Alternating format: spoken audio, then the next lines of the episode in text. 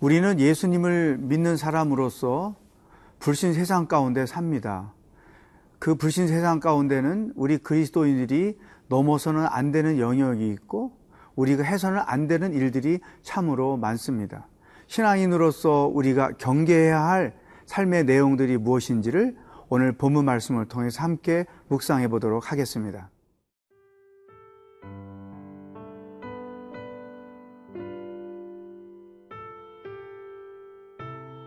이사야 22장 1절에서 14절 말씀입니다. 환상의 골짜기에 관한 경고라. 네가 지붕에 올라가면 어찌함인고 소란하며 떠들던 성 즐거워하던 고을이여 너의 죽임을 당한 자들은 칼에 죽은 것도 아니요 전쟁에 사망한 것도 아니라 너의 관원들도 다 함께 도망하였다가 활을 버리고 결박을 당하였고 너의 멀리 도망한 자들도 발견되어 다 함께 결박을 당하였도다. 그러므로 내가 말하노니 돌이켜 나를 보지 말지어다. 나는 슬피 통곡하겠노라. 내 딸 백성이 패망하였으므로 말미암아 나를 위로하려고 힘쓰지 말지니라. 환상의 골짜기에 주 만군의 여호와께로부터 이르는 소란과 발핌과 혼란의 날이여. 성벽의 무너뜨림과 산악에 사무쳐 부르짖는 소리로다. 엘람 사람은 화살통을 메었고 병거 탄자와 마병이 함께하였고 기르 사람은 방패를 드러냈으니 병거는 내 아름다운 골짜기에 가득하였고 마병은 성문에 정렬되었도다. 그가 유다에게 덮였던 것을 벗김에 그날에야 네가 숲을 곳간의 병기를 바라보았고 너희가 다윗성에 무너진 곳이 많은 것도 보며 너희가 아랫못에 물도 모으며 또 예루살렘의 가옥을 개수하며 그 가옥을 헐어 성벽을 견고하게도 하며 너희가 또 옛 모세물을 위하여 두 성벽 사이에 저수지를 만들었느니라. 그러나 너희가 이를 행하신 일을 악망하지 아니하였고 이 일을 옛적부터 경영하신 일을 공경하지 아니하였느니라. 그날에 주 만군의 여호와께서 명령하사 통곡하며 애곡하며 머리털을 뜯으며 굵은 배를 띠라 하셨거늘 너희가 기뻐하며 즐거워하여 소를 죽이고 양을 잡아 고기를 먹고 포도주를 마시면서 내일 죽으리니 먹고 마시자 하는도다. 만군의 여호와께서 친히 내 귀에 들려 이르시되 진실로 이 죄악은 너희가 죽기까지 용서하지 못하리라 하셨느니라. 주 만군의 여호와의 말씀이니라. 하나님께서 이사야를 통해서 남쪽 유다 백성들의 영적인 문제가 무엇인지를 이렇게 설명해 주셨습니다. 1절 말씀, 2절 말씀, 환상의 골짜기에 관한 경고라. 내가 지붕에 올라가면 어찌 함인고 소란하며 떠들던 성, 즐거워하던 고을이여 너의 죽임을 당한 자들은 칼에 죽은 것도 아니요 전쟁에 사망한 것도 아니라 여기 1절에 환상의 골짜기에 대한 경고라. 이 환상의 골짜기는 예루살렘, 남쪽 유다를 의미하는 것입니다. 근데 왜 환상의 골짜기라고 표현했을까? 결코 좋은 의미가 아니죠.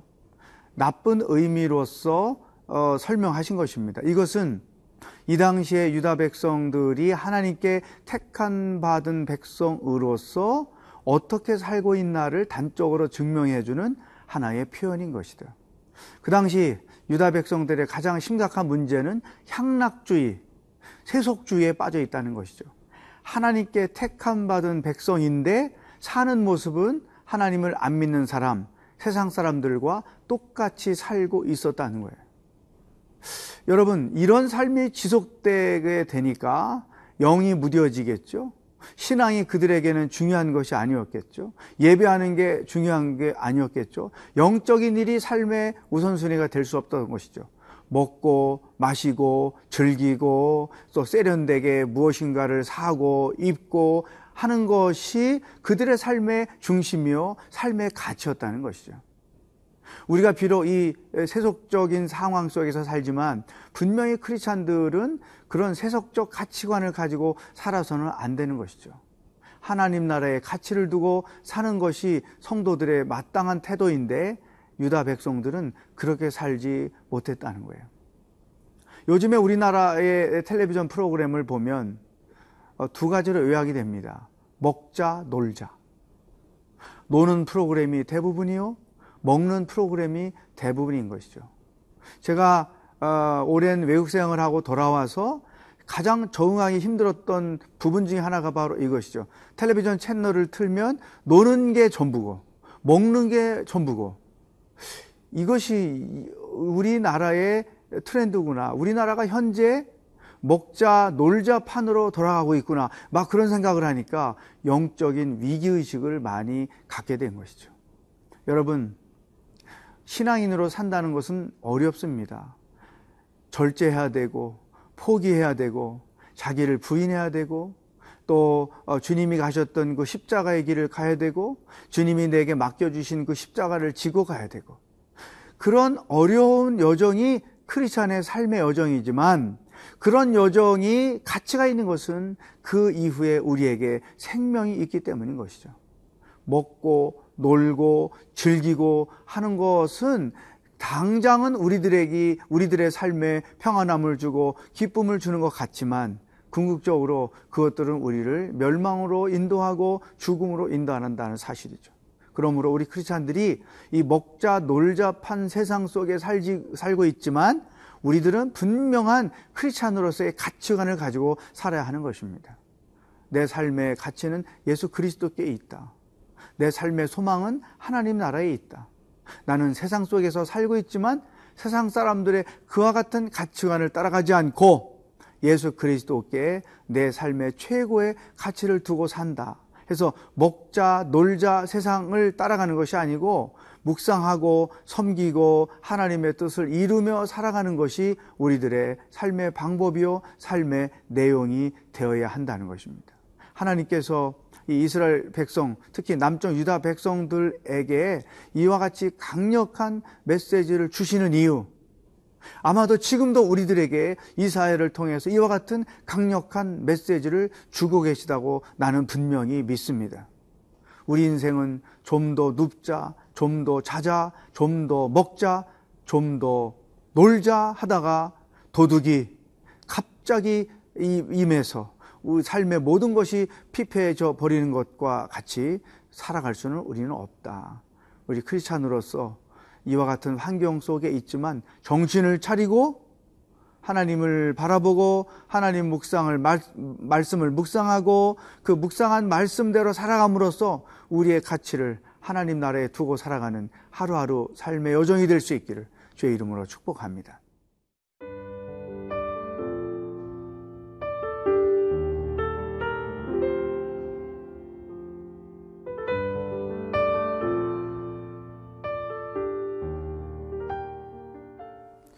하나님의 진노가 코앞에 있는데 먹고 노는 유다 백성들을 보면서 이사야는 선지자로서 마음이 굉장히 안타깝고했죠. 그래서 사절 말씀에 나는 슬피 통곡하겠노라. 하나님의 심판이 얼마나 엄하게 임할 것인가를 생각하니까 선지자 이사야에게는 통곡이 있을 수밖에 없는 것이죠. 마치 예수님께서 예루살렘을 바라보시며 통곡하셨던 것과 똑같은 것이죠.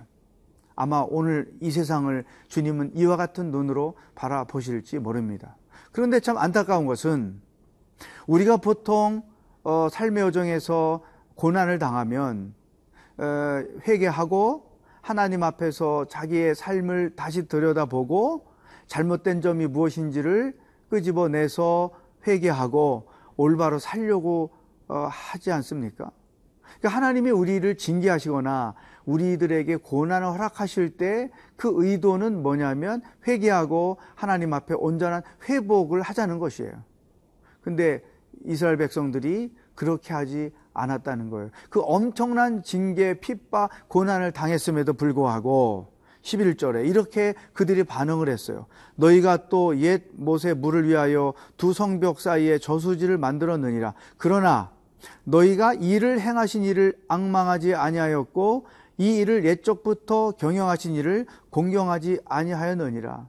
하나님이 회개를 요청하시고 회복을 주셨음에도 불구하고 그들은 회개하지 않고 하나님을 하나님으로 존경하고 경외하지 않았다는 거예요. 그러니까 영적으로 얼마나 심각한 질병 가운데 이들이 놓여 있는지를 알 수 있죠. 또 이렇게 역행을 했어요. 12절 13절 보면 그날에 주 만군의 여호와께서 명령하사 통곡하며 애곡하며 머리터들을 뜯으며 굵은 배를 띠라 하셨거늘 너희가 기뻐하며 즐거워하여 소를 죽이고 양을 잡고 고기를 먹고 포도주를 마시면서 내일 죽으리니 먹고 마시자 하는도다. 하나님이 배에 옷을 입고 죄를 뒤집어 쓰고 너희는 지금 회개해야 된다. 회개만이 살 길이다. 이렇게 외치고 있는데 거꾸로 이 사람들은 내일 죽을 거니까 이 양 우리 어, 어, 먹고 죽은 돼지가 뭐 어, 때깔이가 좋다 이런 말이 있는 것처럼 이왕 죽는 거 오늘 먹고 오늘 놀고 오늘까지 우리 마음대로 하면서 살자 이런 반응을 보였다는 것이죠. 악이 그게 치다른 것이죠. 죄악이 그게 달했던 것입니다. 여러분 이거는 불신자들이 이렇게 했다고 말씀하는 게 아니에요. 하나님께 택함 받은 자들이 이렇게 행했다는 거예요. 그러므로 오늘 이러한 아, 유다 백성들의 행위를 통해서 하나님이 우리에게 말씀하시는 그 뜻이 무엇인지를 분명히 알아야 됩니다. 내 삶에 고난이 있다, 어, 하나님의 시험이 있다. 그럴 때 우리는 그것에 넘어지거나 불신앙적으로 반응해서는 안 된다는 거죠. 내가 회개할 게 무엇이 있는지를 자기 삶을 돌아보고 신앙생활을 돌아보고 어, 따라서 회개할 것을 하나님 앞에 다 고백하고 그럼으로써 회복을 경험하는 거죠. 회개를 해야만 진정한 회복이 있어요. 그러니까 내가 당하는 모든 고난에 담겨 있는 뜻이 뭐냐? 하나님이 내게 회복을 주시기를 원한다는 거죠. 그래서 회개하고 회복을 경험하는 거죠. 회개가 없으면 회복도 없어요. 따라서 그 결과는 망하고 마는 것이죠. 우리는 절대 그들처럼 살아서는 안 된다. 어떤 일을 만나든 그게 크고 작은 일이든 간에 먼저 회개거리를 찾고 그것이 자기를 돌아보는 거예요. 또 내가 어려움 당하는 그 이유는 하나님이 나를 돌아보게 하시고 그 가운데서 나를 회복시키기를 원하시는 거죠. 내가 지금 삶이 너무 어렵다. 부부 관계가 어렵다. 자녀의 문제가 있다. 사업이 어렵다. 여러 가지 고난들이 있을 때 하나님이 내게 회복을 주시기 위해서 그런 일이 있는 거지 나를 멸망시키기 위해서 그런 일이 있는 것이 아니다. 이런 분명한 믿음의 눈을 가지고 그 상황 속에서 자기를 돌아보는 거죠. 내가 부족한 것이 뭐였고 내가 잘못했던 것이 뭐였고 내가 해서는 안 되는 일들이 무엇이었는지를 잘 돌아보고 하나님 앞에 그것들을 끄집어 내놓고 회개함으로 하나님의 만져주심을 경험하고 회복을 경험함으로써 원래 내가 있어야 될 자리로 돌아가는 것, 원래 내가 살아야 될 삶의 모습을 되찾는 것, 그러므로 새로운 삶을 살아가도록 하나님께서 내게 이런 시험과 고난을 주셨다.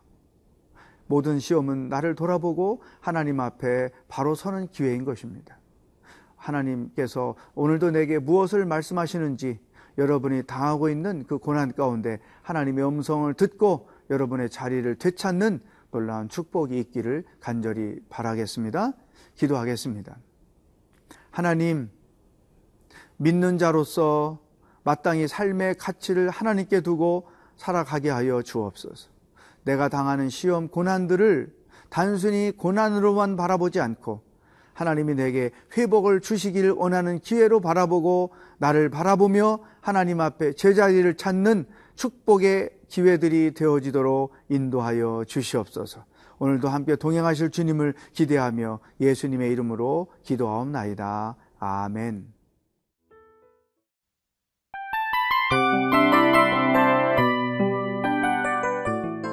이 프로그램은 청취자 여러분의 소중한 후원으로 제작됩니다.